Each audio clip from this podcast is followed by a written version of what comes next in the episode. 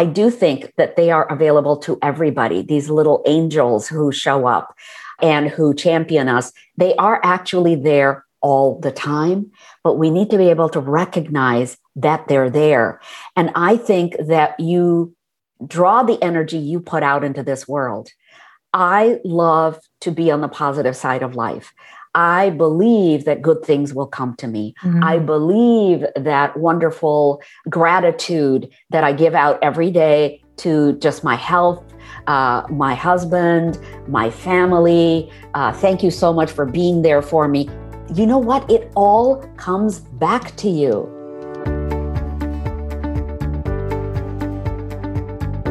Welcome to the Good Life Coach podcast. I am your host, Michelle Lamoureux. The intention of this show is to awaken you to your fullest potential. Join me each week for inspiring interviews to elevate an area of your life, as well as interviews with women entrepreneurs who are creating success on their own terms. Each episode provides actionable tips to guide you to design a life you love. Hey there, it's Michelle Lamoureux, and welcome back to the Good Life Coach podcast. Alka Joshi is joining us today. She was born in India and raised in the United States since the age of nine.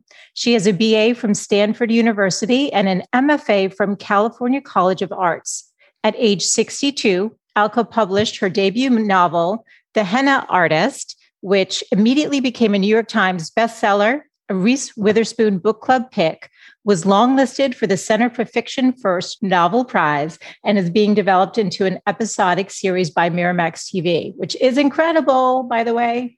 the sequel, The Secret Keeper of Jaipur, premieres this month, June of 2021, and will be followed by the third book in the trilogy next year. Welcome, Alka.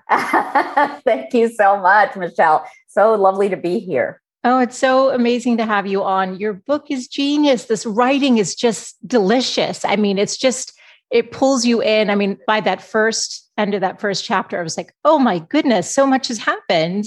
and you just are eager to just get into it. You need to know what's going to happen. Yeah, I love books that transport me to other worlds and that also teach me something about a different culture, a tradition, uh, that teach me about language and food of that culture. I, I've always loved books like that. And I had no idea when I was younger, like 20, 30, 40 years old, that I would ever end up writing a book like that, the kind of book that I like to read. it's amazing. And that, that's what I want to dive into today, actually. Like, how did this happen? Because you had a very successful career running your own PR and ad agency for over 30 years. And then suddenly you become this New York Times bestseller. Reese Witherspoon, you know, picks your book. It's turned into a TV series. I mean, this is all incredible. But you also started your MFA program at 51. So I'd love for you to take us into your story. Okay. I think that my parents, the way that they always ran their life was that um, they they did what they thought they really wanted to do, what they were passionate about. My father, I know, always pursued his dreams about that. And so we came to the United States uh, when I was nine. My brothers were 11 and eight. Uh, because my father wanted to get his PhD in civil engineering, and he was doing a particular kind of research that was only available in the United States or in Germany. So that is, I mean, you know, he had three kids in tow, but he said, I don't care. I want to pursue this. So I'm going to go across the world and, uh, you know, sign up for this program. So that's what he did. And uh, then, you know, uh, after 10 years of working in the private sector, he thought, you know what, I think I really want to teach uh, university level. So then he went off and got a tenured position wow. and taught at university level. So I think he's been my inspiration really for being able to change my life at any time. And I have changed my career several times. Right after college, I was a management trainee for the Prudential Insurance Company, if you can believe that. And I did that for like four years. And I just thought, this is not creative. I really need to do something creative.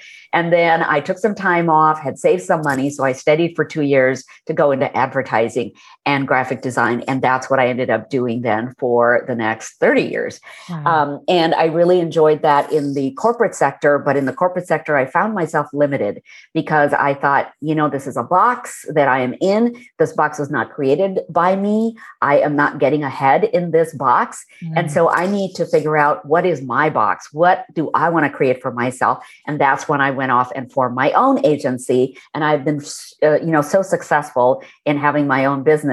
And frankly, this is a point, Michelle, that I want to make about women Yes. Women are such natural multitaskers.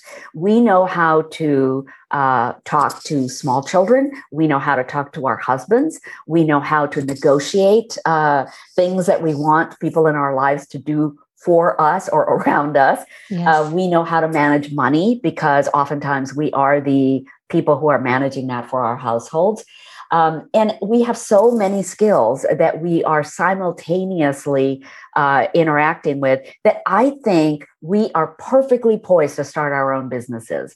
And I really felt that at the time I started my business, I thought, I can do this. I know I can do this.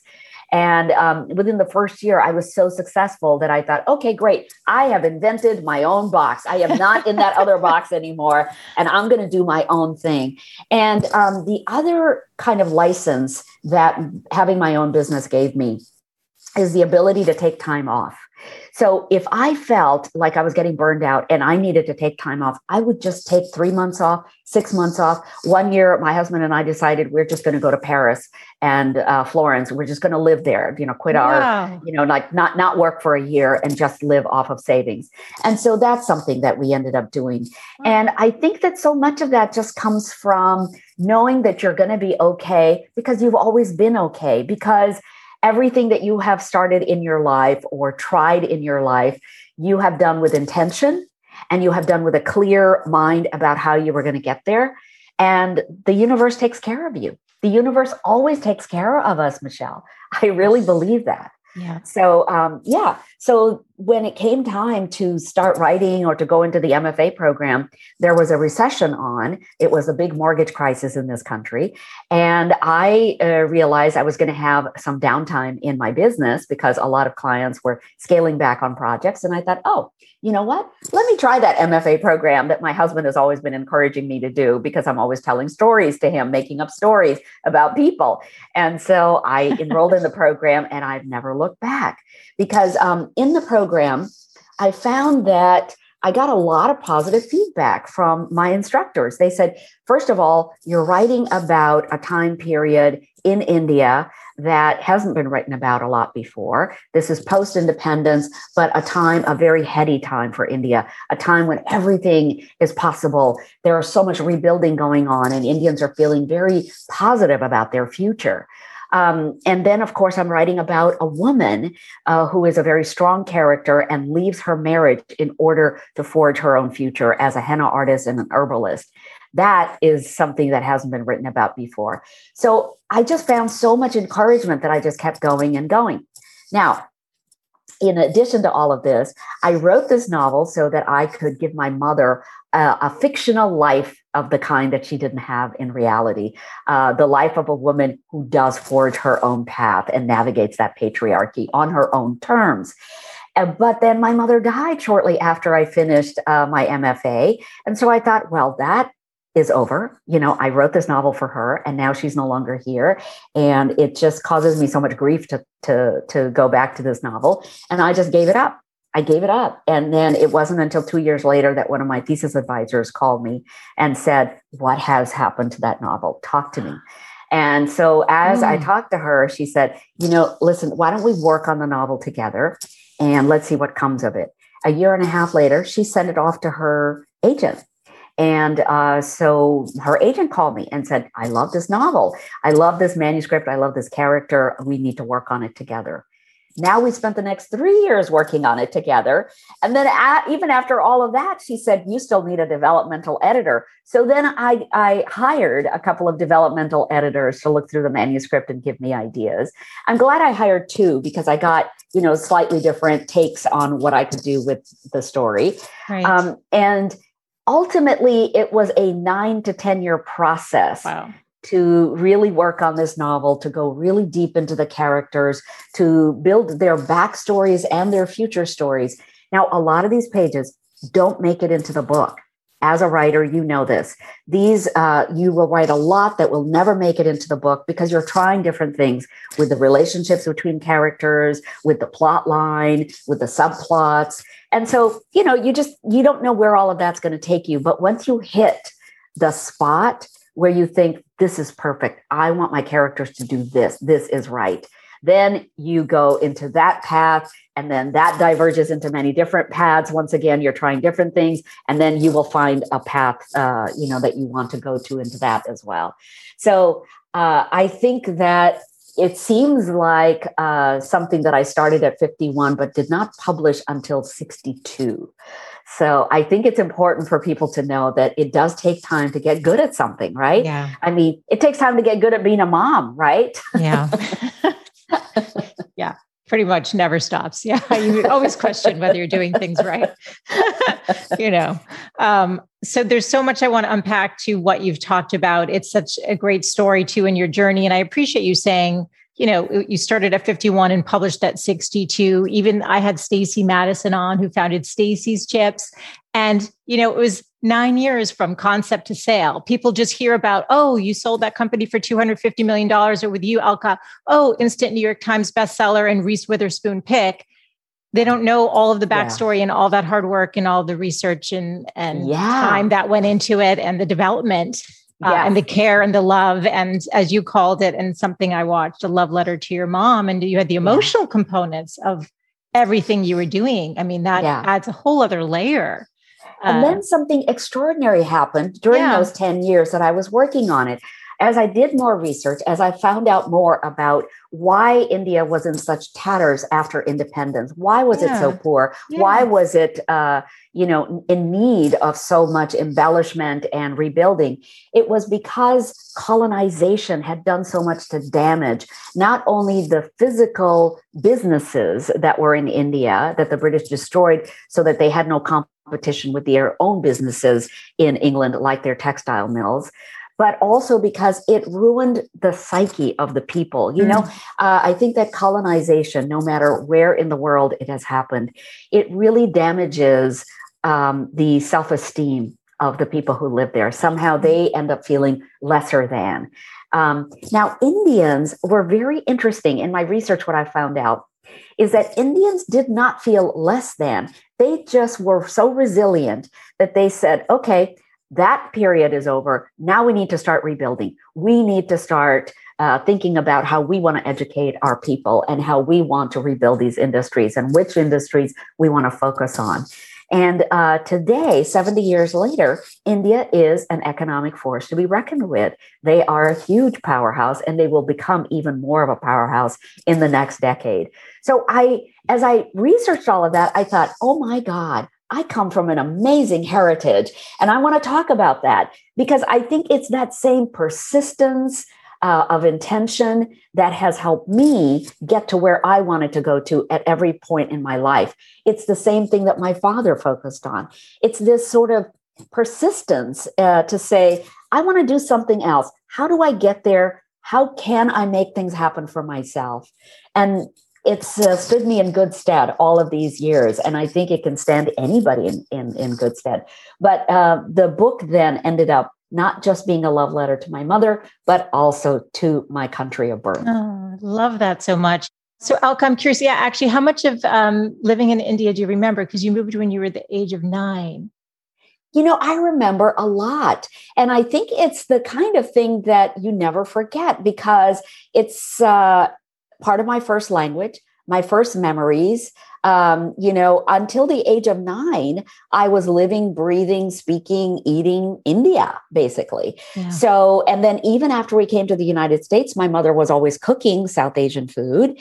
And we were, um, you know, she was speaking in Hindi at home. And so we are conversing both in English and in Hindi with her. Uh, so I think that there is so much of that that gets embedded in your DNA, no matter where you're from in those early years, that you can never let go of. And it all comes rolling back. It's almost like these are um, uh, cabinets in my brain that I locked up a long time ago. And then as soon as I start thinking about them, I can unlock them. And then all of a sudden, these memories uh, come flooding back. The other part of, I think, what really helped me is all of those trips I took with my mom back to Jaipur at the same mm. time that I started writing The Henna Artist.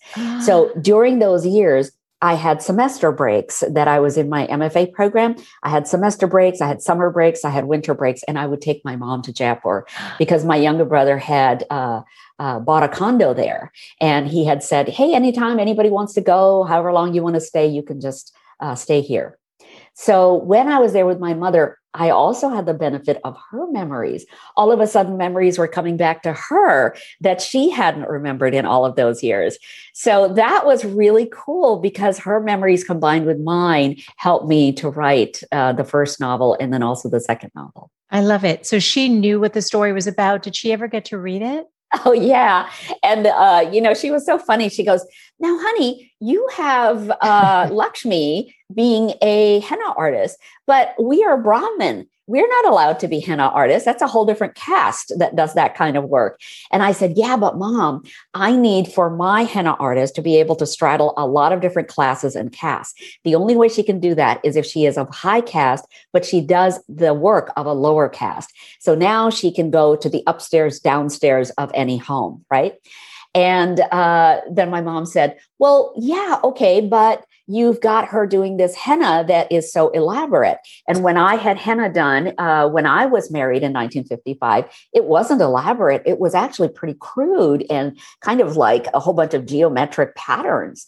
Uh, and I said, okay, once again, mom, what I've learned in my MFA program is that the author gets to take creative license. And my creative license is going to be that Lakshmi can do such elaborate henna that she makes 10 times what everybody else is making. and she and she gets to do this very successful thing where she is building her own house. This is a big deal for her. Completely. She's so she's such a powerhouse and she's so confident. You're just like, yes, go. She's such a great um, you know, main character that you're just rooting for her and her abilities. She's so smart. Um, and I loved learning about the various parts of the caste yeah. system and stuff, which my daughter was reading about in sixth grade. I was just ah. learning about that. And I was like, oh, she literally was just reading this. And I'm learning about it now through your book, which is very Good. important. Yes, Good. you were going to say something though. So your daughter was learning about the caste system. She was. And, and you know, it's interesting that all of my life here in the United States, I've been asked as soon as people find out I'm Indian, they say, "Oh, you're you have a caste system. Tell me about the caste system." And it's this kind of strange fascination that they have with the caste system. Whereas I always think, no matter what country I've been in, I have found hierarchies everywhere I go. 100%. Yeah, it's not unusual. It's just that uh, in India, it was always formally called the caste system, and it was delineated according to jobs that people had in different castes. You know, that was the job you were allowed to have. As a Brahmin, you could be a priest or a teacher. As a Kshatriya, you could be a warrior or a ruler. So these were, you know, jobs that were delineated. And over time, I think they, they became more class system oriented. But every single culture that I have ever been 100%. to has always had a hierarchy. And I like to have people know that in the country of India, there are many stories. It's not just about caste. It's not just about arranged marriages. It's not just about the art of henna, but it is about many different stories of people who are probably just like you are in the country you live in and in the culture that you have. 100%. I could not agree with that more. I mean, absolutely. And, you know, it's interesting. You talked about how your dad kind of inspired you to really go for your dreams and to take risks. But your mom's journey, obviously, too, raising the three kids and stuff also impacted it. And I actually have a belief system that we are here on some level to kind of heal the ancestry to the point and, and take it to the next level. You know, so your success and what you're doing kind of heals or like frees up, like you literally gave that gift with the book but energetically i i believe it goes back all like it goes back through the whole lineage of our ancestors. I mean that might sound kind of deep but i have that belief system. I feel like that's part of our work in the world. What a remarkable way to think. I really like that. I do feel that in writing this book I was able to heal not only myself and the image that I had of India here in the West as being yes. poor, as being illiterate, as being underdeveloped, but it also has helped heal the history of so many people who are reading this book. And they're saying, oh, Thank you for writing a book that helps me know about my ancestry, Beautiful. that helps me have a more positive view of uh, the, the people that I come from. And so beautiful. And do you did you stop working and you were full time now author? Author. At what, so at what point, once it hit the success it did, where you're like, it's time to switch gears again? How did that come about? You know, as soon as I got the contract, and that was in 2018, okay. as soon as I got the contract, I started weaning off the marketing because I just had a feeling that it was going to be big. And Michelle, I've always had this feeling in my life. I don't know if you've had this, but I always thought I'm going to do something extraordinary someday. Mm. I just don't know what it is. Um, and so I was waiting for it and waiting for it. And when I got that contract, I thought, oh my God, I can call myself an author now. I think this is going to be a very different path in my life.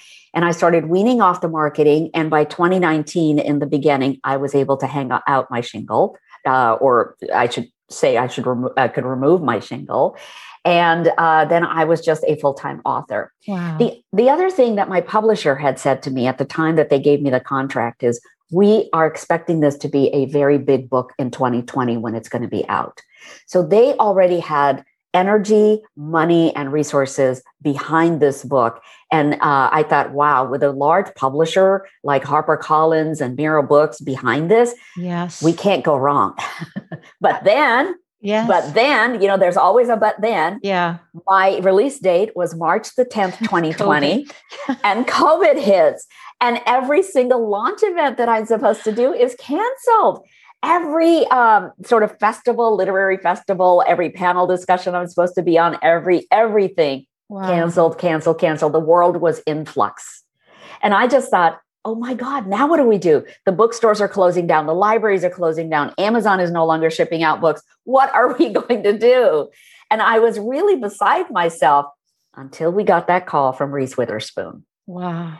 And uh, my editor called me one day and said, I need you to sit down. I have an amazing piece of news for you. And I was like, okay, you know, what could right. go wrong now? Everything that could go wrong has gone wrong. Right, right. And uh, and she said, Reese Witherspoon is going to tell the world how much she liked oh. your book on May the 1st. And it just completely floored me. I was speechless. I didn't know what to do. I was like, oh my God. So then my husband comes into the room and he said, What is going on? I'm sensing something. And I told him, and he starts jumping up and down. He's like, Oh my God, oh my God, it's Reese Witherspoon. it's amazing. So. Everything you just said honestly gave me goosebumps. Like when you were oh. talking about you know, feeling like you were called to something extraordinary. And then when the contract came, I literally just got covered in goosebumps. And wow, I did. And I think, you know, I think the truth is, and the reason that I feel so compelled to keep showing up every week and do the show and interview amazing women like you is really to just showcase that this isn't everyone who feels called. And it's okay if you don't feel called, or maybe the calling will come later. But it's this idea of pay attention to the inner whispers, but it's not always easy to heed that. And like you even said, your journey, you know, it took, uh, I don't know if it was a professor, but someone in the, the thesis program who called yeah. you and said, Alka, yeah. what happened to your book? Yeah. You know, yeah. to reignite that for you, where it may have stalled. My sense is that it would have happened anyway, that this was meant to happen. Yes.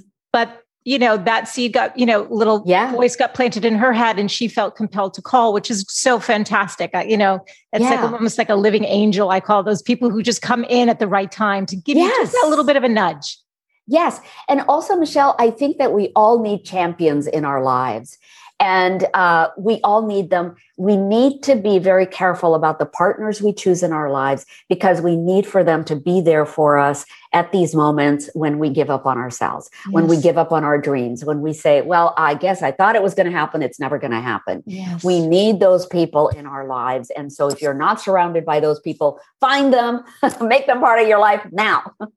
Yeah, actually, could you speak a little bit more to that? Because I think, you know, women and community is important. And it's true, you know, there's that saying something like you are the sum of the five people you spend the most time with. But, you know, if you're not being pulled up, how, how, you know, how have you found those people? I mean, maybe it was taking that chance, going to get the MFA, getting the positive reinforcement. I mean, I always say, like, follow what interests you and just see what happens. It yeah. doesn't matter if you continue that road, but just try something. Yeah. Can I tell you, this is so interesting. I think that those people who are going to help you in your life are drawn to you. Oh, I love this. And they come into your life and they show up. I've had this happen over and over. And they go, you know what? I'd like to be your friend. Maybe not in those words, but all of a sudden they show up and they go, hey, let's go do something together. Let's go have a cup of coffee. Let's talk about this. And it floors me every time how those are the people who turn out to be the champions I needed at that moment uh, for that particular uh, thing that I wanted to do in my life. So, yeah, it has happened to me over and over and over. And I think, okay, I do think that they are available to everybody, these little mm-hmm. angels who show up uh, and who champion us. They are actually there all the time, but we need to be able to recognize that they're there. And I think that you draw the energy you put out into this world. I love to be on the positive side of life. I believe that good things will come to me. Mm-hmm. I believe that wonderful um, gratitude that I give out every day to just my health, uh, my husband, my family. Uh, thank you so much for being there for me. You know what? It all comes back to you. Yes. Don't you feel that too? Yes, I believe that 100%. And it's true, right? It's the energy that we put out. It's like kind of reflected back. And so maybe if you're not vibrating in a space you like, focus on gratitude. I was actually going to ask you, do you have any practices? Like, did you do any visualization? Did you do, sounds like you do gratitude. Do you journal? Do you have anything in terms of, I don't know if you believe in manifesting or whatever you call it, but you know, you talked about intention earlier in the podcast. And I believe having clarity and intention then attracts things to you too. But I'd love to hear what you do, if anything, to cultivate that in your life. I don't have any rituals, yes. but I have a bunch of different things that I might do on any given day. I love to go for walks. I think walks are very centering. Mm-hmm. I think that um, you have the opportunity to look around you and appreciate nature for what it is and how beautiful everything is already arranged out here for us to enjoy.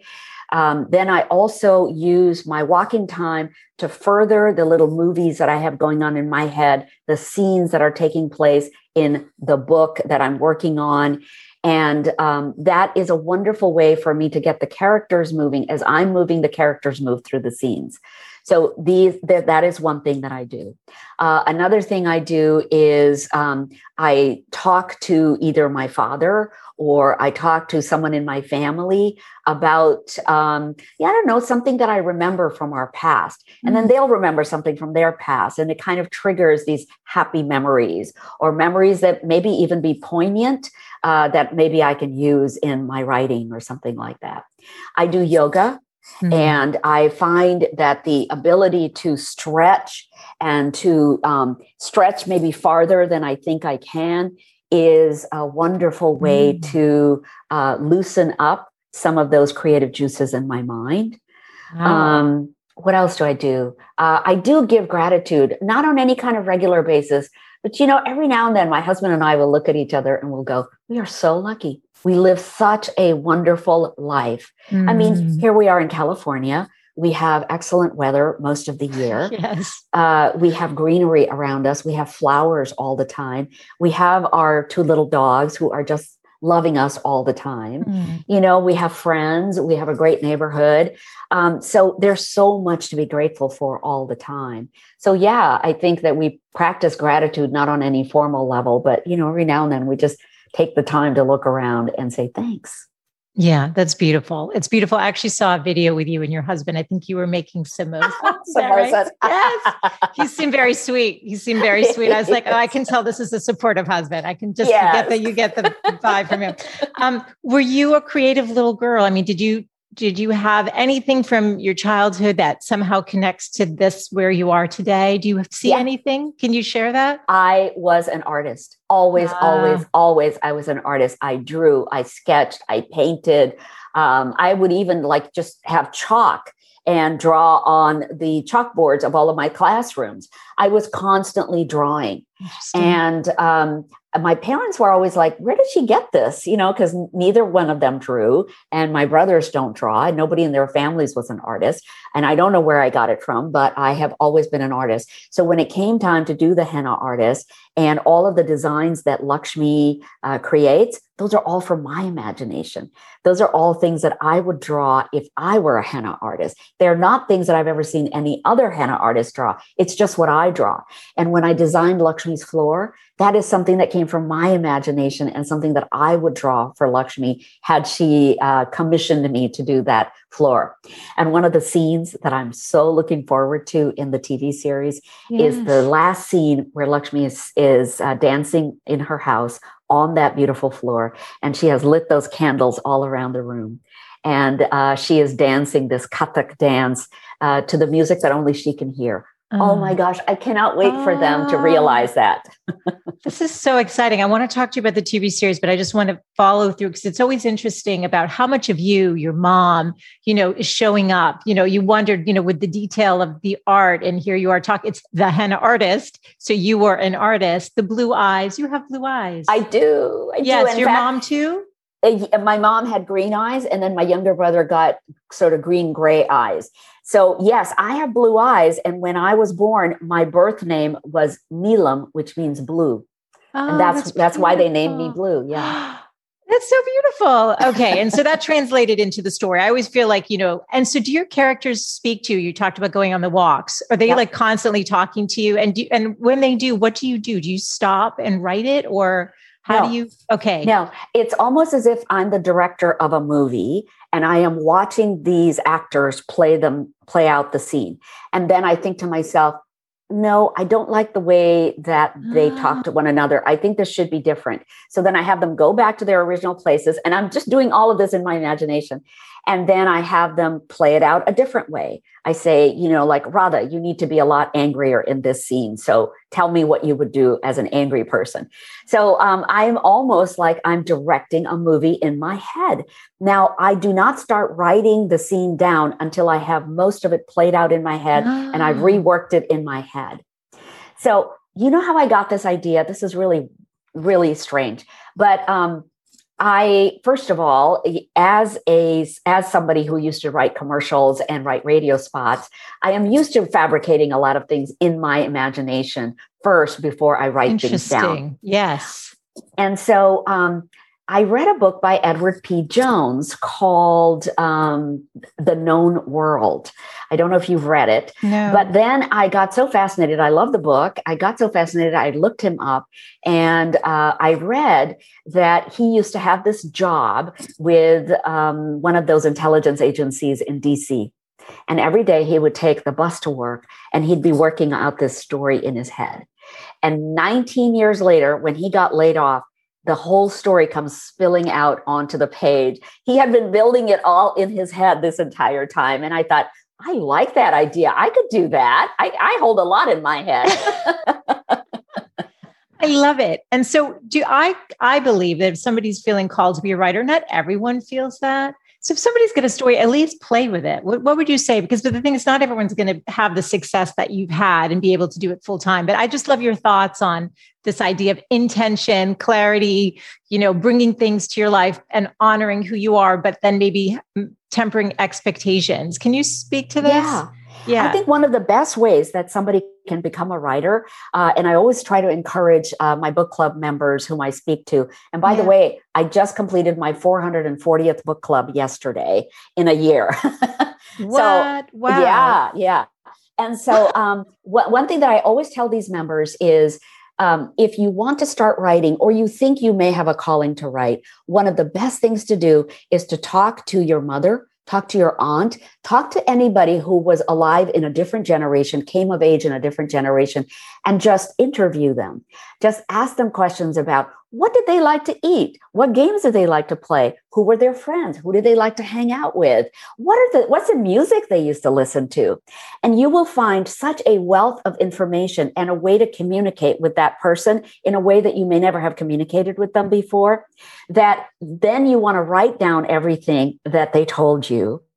And who knows? maybe that will be the kernel of something that you start working on as a fiction writer. Or maybe it becomes a family history that you then pass on to the next generation. Or maybe it's just something that you share with your kids. Absolutely. That's so it's beautiful. I love that. I love that so much. Um, what did I so so many things I want to ask you. So I want to keep it focused on um, so tell us about the TV series. So how did that come into play then? That must have been an exciting piece of the story unfolding for you. That must have been like another one of those surreal moments. Surreal because um I spoke to Reese Witherspoon, the amazing Reese Witherspoon, on May the first. Did she, she call you? So no, no. Uh, we we spoke on uh, Zoom because we were all in lockdown at that point. Oh, I yeah. might have had the ability to be with her one on one down in Santa Monica, but uh, that didn't happen because yes. of Zoom. So we did this Zoom thing. Yes. And uh, what was so lovely is that uh, she's like the girl next door. So she doesn't make you feel like, you know, she's better than you or anything like that. yes. It's just like talking to your next door neighbor. Yeah. And uh, as I was speaking to her, I remembered this moment in 2006 when she accepted the Academy Award. And what she said was, I just want to matter in my life. and I thought, oh my God, that's what I want to do. I just want to matter. I want to know that my time here on earth meant something, that I stood for something, that I helped somebody carve out something new for themselves. And uh, so I, I remember telling her that during our May 1st Zoom. And I said, I remember this thing that you said. And when I said it, I started crying. I don't know why I started crying. I guess it, it was just such a moving thing for me to hear and to want to do for myself. And I thought, that's my intention. I want to matter in this life. And then she started crying. She started tearing up. And so it was really a great moment. And um, I just felt really close to her in that moment. But the real beauty of Reese Witherspoon is four years ago, she said to herself, I love these books that are written by women for women with these really strong female characters. I love them. My girlfriends, when I tell them about them, love them. Why do I not see them in the major promotional uh, trade magazines or the New York Times or wherever? Why am I not seeing these same ones? Right. Why don't I use my influence to let women know about these. And that is what she's done in four years. And now, when you look at the New York Times bestseller list, you see so many of her selections yeah. there. She is just amazing. So I talked to her on May 1st. By May 14th, I just checked my calendar the other day. I was getting calls about people wanting to uh, option the rights to the henna artist. That is a power of Reese Witherspoon. Amazing. And when is it going to be on the big? Like, when are we going to see it? Do we know? Does it take so, a while? So it's in development and you know okay. that takes about two years yeah. so um, hopefully we will be filming in late 2022 or early 2023 and uh, I chose uh, one of the production teams who had put in the proposal. Yes. One of the one of the first things that my screen management company asked me, uh, you know, Ellen Goldsmith, she said, um, do you want this to be a movie or do you want this to be a TV series? And I said, Oh my gosh, I want this to be a bingeable TV series because I love those kinds of things. Right. Like a Bridgerton, but if- exactly. And so she said, Okay. So when uh, anybody uh, called about uh, the optioning the rights, she said, the author would like a TV series. I felt so powerful in that moment. Like, oh, I get to tell them what yes. I want. So they came back with all of these uh, proposals for a TV series. And I chose this one production team that I just immediately felt very comfortable with. Michael Edelstein, who had read The Henna Artist and who had been uh, in charge of NBC Universal Studios in London when Downton Abbey was getting filmed all of those yes. years. Yes. He said, we could make the henna artist an Indian Downton Abbey. Oh my that goodness, is what is we could do. Exciting! This is so and, exciting. Yeah, and so he got it. He got the fact that this is about India. This is about uh, a people and it's written by a South Asian. You know, this is not the British perspective of India, this is India. And so he gets it because he loves India. Mm. And so mm. he called up his friend Freida Pinto and said, Freida, you got to read this book. I'm sending it down to you. Uh, you know, think about whether you want to play Lakshmi. She read it and she said, Yes, I'm on board. I want to play Lakshmi. And I want to executive produce because we're going to do this in India and you're going to need my help to coordinate, uh, you know, the Indian director, the Indian cinematographer, and all of that. And he's like, Great. then he has a first look deal with Miramax TV. So he gets them on board. Amazing. So now there's this amazing team. We have a showrunner, they've got a pilot, they are uh, pitching to all of these um, screening uh, um, platforms. Uh, because that's what you have to do now. You, you go and screen, uh, you go and uh, try to get money from all these screening platforms. And so, you know, we'll see what happens. I don't want to get my hopes up too high because a lot of development projects do not ever make it to yeah. the big or small screen. Yeah. But um, I have a feeling that this one will. As you said that, I'm like, no, I'm getting, you're going to, this is going to happen. I can just feel it. I feel it so strongly. I can't even tell you. Um, it's so exciting. I want to go back to the women who might be listening. And what did you say? 442 book clubs you did? 440 book clubs. Yeah. 440 book clubs. So yeah. any of those women, including, so I'll give a shout out to Susan Greats, who was one of the book clubs you spoke to and said, she's part of my community. I've never met her. Oh. And she was lovely and said, you know, would you be interested in interviewing Alka? And I was like, Yes, this is so fun. Of course I would. So thank you, Susan, and to your book club. So I just want to give Yay. them a shout out. Um, and so two women like that or the women who have tuned in every week, the women around the world who are listening, who are thinking, I'm too old, it's too late. Uh, you know, they don't feel like they matter. You know, they don't have that, they lose the confidence. A lot of times women who do go into the full-time mom thing and, you know, think they're going to on ramp back onto something, they kind of lose a sense of self because they knew themselves as you know, lawyer, doc, whatever it might have been, you know, marketer. I was, my background was in corporate marketing for lawyers of all things, you know, and you just go, well, I don't know. So I say follow that voice, but t- how do we, how do they, how do they cultivate? Because we, we both are aligned in this designing a meaningful life to matter. You all matter. Everyone matters, but you want to feel like you left that legacy of something that you're soul is calling you to do. And actually, those tears, when you were telling that story, I was tearing up oh. because I believe the tears are your soul remembering. When you get those kind of tears, that's your soul's knowing, going, yes, because this is why you're here. And now you are on purpose and on path. But I yeah. want that for everyone, including myself. So, what yeah. advice can you give? I know that was a kind of a big question, but I think one of the most beautiful things that anybody can do in their lives is to keep learning throughout their life, keep taking a class.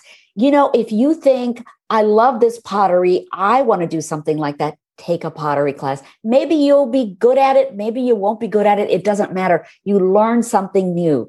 And as you learn something new, whether it's a new language, whether it's a, a workshop where you're learning how to write a short story, yes. or even just one scene, or learning about characters, um, even if you just take the class, you are opening up pathways in your brain. And of course, there's a lot of research around this with neuroscience. Mm-hmm. You're opening up pathways in your brain that haven't been opened up for a while. And it's amazing how that can lead to another path and another path and another path. It's like all these doors start opening up in your brain, and you go, hey, maybe I wasn't good at the pottery, but you know what I really liked is this whole idea of the paints that I put in the pottery. I want to learn about paint. I want to learn about, you know, how to do that maybe on canvas.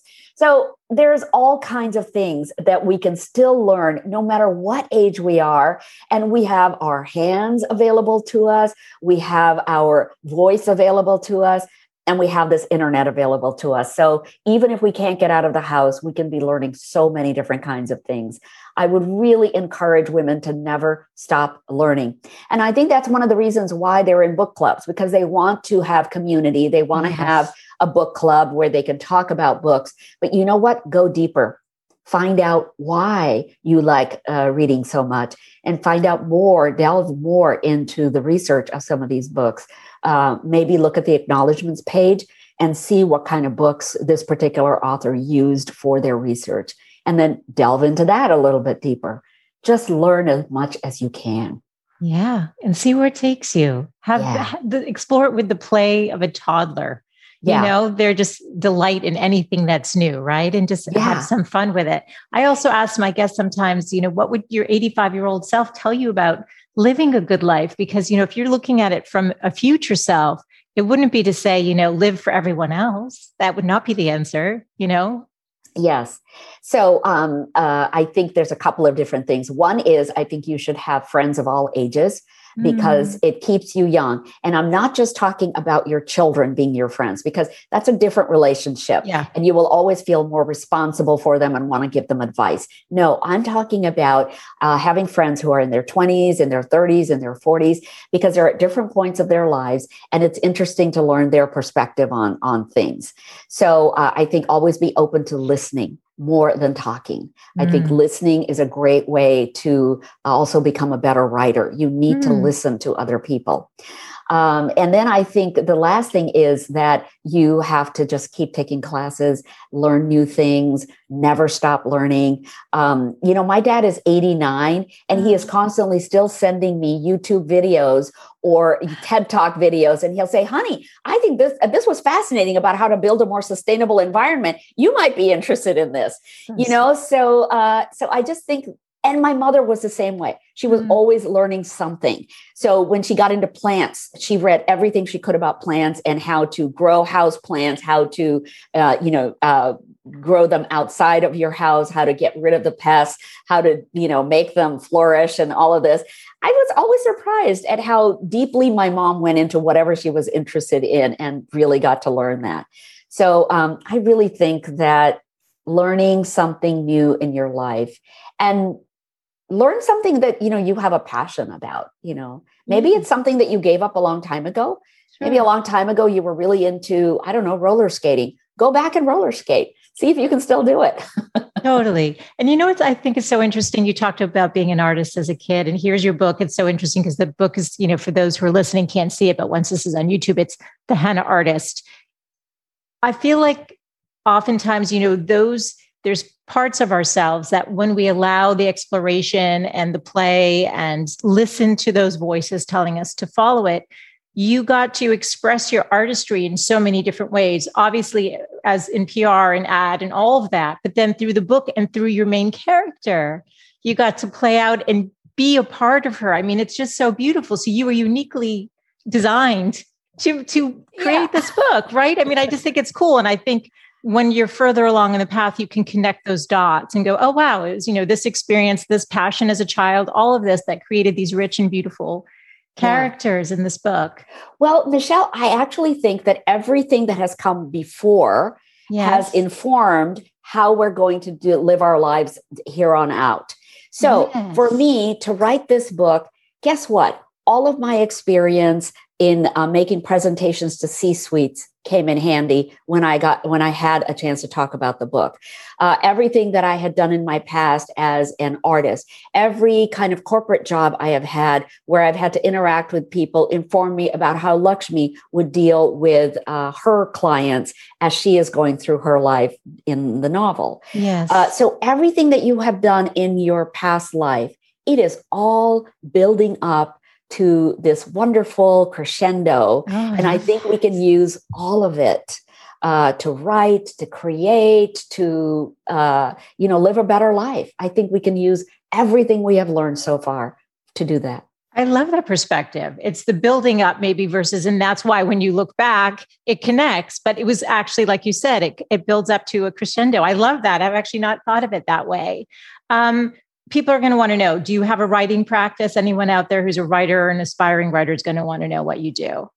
My only writing practice is as i told you before is really just to um, go walking yes. and to keep thinking about these characters and to uh, play out these scenes in my mind like a movie. And then once i get them uh, pretty well honed, then I start writing them down on my laptop. Yes. And then I'll move on to another scene in my head and work that out. And then finally put it down on paper. And it, for me, it's like threading a necklace. I have beads, which are each of these key scenes. And by the way, I do um, identify a key scene in a book versus a minor scene in a book. Mm. And if I have too many minor scenes, I start eliminating, cutting, cutting, cutting. Because really, what you're looking for are the major scenes that are propelling your characters forward uh, on their trajectory of life. So that is something that you have to do. That's something I learned in my MFA program is yes. how to identify key scenes. And then the other thing that I do is I have a visual library on my laptop about the kinds of things that I'm researching. So, for example, in The Secret Keeper of Jaipur, yes. I've got um, not only scenes of Jaipur, but I've got scenes of Shimla that I have found on the internet, and they all go into my visual library. Then I have ideas of what these people look like. So, Nimmi, uh, the tribal woman, I have a visual of her that I have put in that visual file. I have a visual of what Looks like now, and I have that in my visual file. So, whenever I start writing about these characters, I actually can refer back to these uh, visual things that I have. And I go, oh, okay, that's what this particular house looks like that I'm in right now with these characters. That is uh, what I need to describe. So that helps a lot to have a visual library that then you can refer to every single scene uh, that you're writing. And do you use a particular software or are you just opening up Word?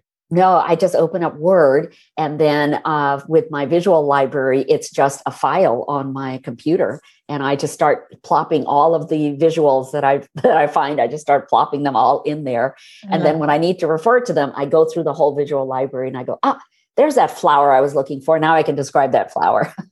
love it. I love it. It's so fun. It's it's it's always interesting. I think people are always curious, you know, what the writing process of somebody who's been so successful um, at doing and, it Yes. And by the way, Michelle, yes. I do not subscribe to the I've got to write a thousand words a day business.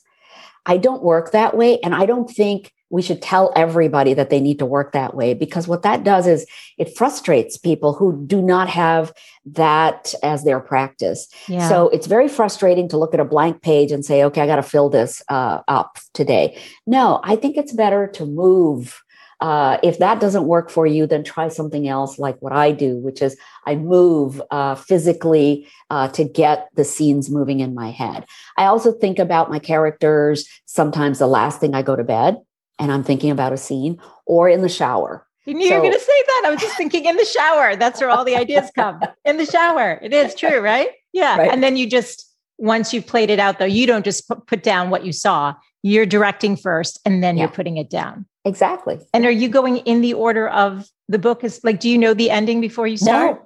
No, I, I go in order. it, it is a successive order. That okay. is how the scenes come.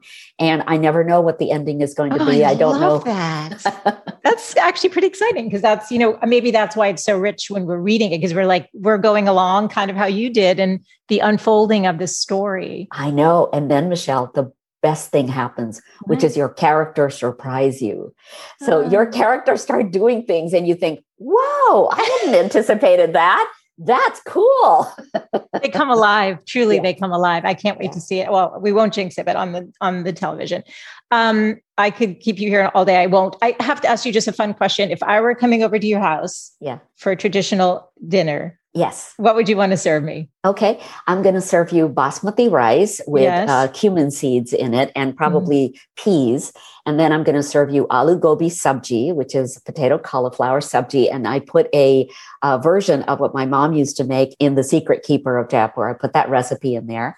And then, uh, of course, we're going to start off with the Maharani cocktail uh, that my older brother invented for my books.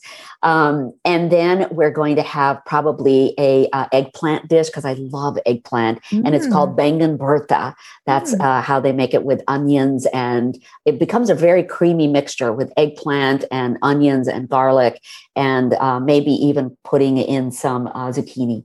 So you just kind of make that until it's super creamy. Um, and then maybe I'll serve you some um, coconut milk. Um, you know, like if, if you like chicken, I'll make you a coconut milk curry chicken. Uh, if you like prawns, uh, I'll make you coconut curry prawns or something like that. And that'll be our meal. Oh, I well, I'll be over soon after COVID. That's so lovely. I know that the the food is such a big part of the book, and it's just yeah. fun. And you know that was part of what you wanted to impart on people reading it is just that yeah. the rich heritage and the delicious food and all of that.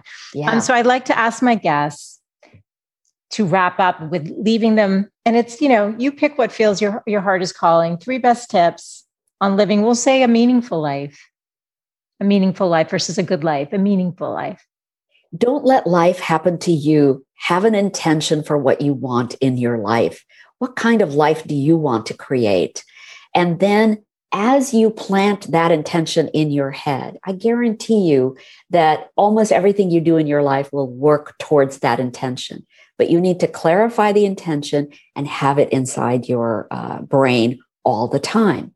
Uh, I think that's maybe rule number one. Number two is always try to have joy in your life every single day. You know, whether it's uh, a phone call with your children, uh, if you have adult children, or whether it's, you know, uh, uh you're petting your dog and you're walking with them, uh, or whether it's, you know, some uh, something that you listen to like music that you absolutely love. Like the other day, I put on a Santana's Smooth. I love that song. And I had it blasting really loud as I was getting ready in the morning. I just love that. So love have it. some joy in your life every single day. And then I think the last thing is learn something every single day. I think every single day, at the end of the day, you should ask yourself, did I learn something new today? It might have been something about a neighbor. It might have been something about um, the writing process or the creative process. It might have been something like somebody listened to your broadcast and thought, hey, that's an idea that I could take in my life and do something with. So learn something new every day. Love everything you shared today. This was absolutely such a pleasure. One of my all time favorite interviews ever. You are just such a lovely soul and beautiful writer. I would love to be able to direct people to buy these books. So these are two summer reads. So if they haven't read The Henna Artist, then they need to pick that up and then they can get The Secret Keeper of, of Jaipur. So where do I direct them? Yay, your new book. Congratulations. Don't they do they do such a beautiful job on those gorgeous covers, covers gorgeous. Um, so you can direct them to alkajoshi.com. And uh, I've got all of my social media handles there. And I love Instagram. So I'm absolutely there. And by the way, this particular month, the Secret Keeper is coming out. So there's a whole bunch of people doing these amazing giveaways. Libro FM is doing a giveaway of three audiobooks uh, for The Secret Keeper of Jaipur. Um, then there are all of these, um, you know, I have these super fans, basically. We call yeah. them Alka ambassadors, and they are putting uh, together giveaways so they can give out free copies of The Secret Keeper. So it's it's fantastic. And then the other thing, Michelle, and I hadn't anticipated this, but we are on 15 different summer reads lists, wow. including Good Morning America, uh, the Christian Science Monitor, CNN. Wow. I mean, it's amazing how, how many people are looking forward to, to having this as a summer read. And I'm excited about that too. Well, I'm excited to, to read it this summer. That's why I just pre ordered it. So um, thank you. Thank you for your beautiful work in the world and for taking thank the time you. to be here today. Thank you so much. And thanks, Michelle, for being also an extraordinary uh, inspiration to a lot of women, no matter what age they are. You're very kind. Thank you. Bye. Thanks so much for tuning in today. I hope you gained some new information or inspiration for your life. That is that the essence of this show is to really wake up to what's possible for you, to reclaim your beautiful voice, and to really learn to love and prioritize yourself. So, if you gained any value from any of the conversations you've tuned into, Make sure to subscribe on your favorite podcast player. You can do that right now on your phone. And please do consider leaving a rating and review if you have yet to do so on Apple Podcasts. It's actually how more women can find the show. And I really want to grow a community of women who are loving themselves and living full on. So thank you as always for tuning in. And I look forward to reconnecting with you next Wednesday. Bye for now.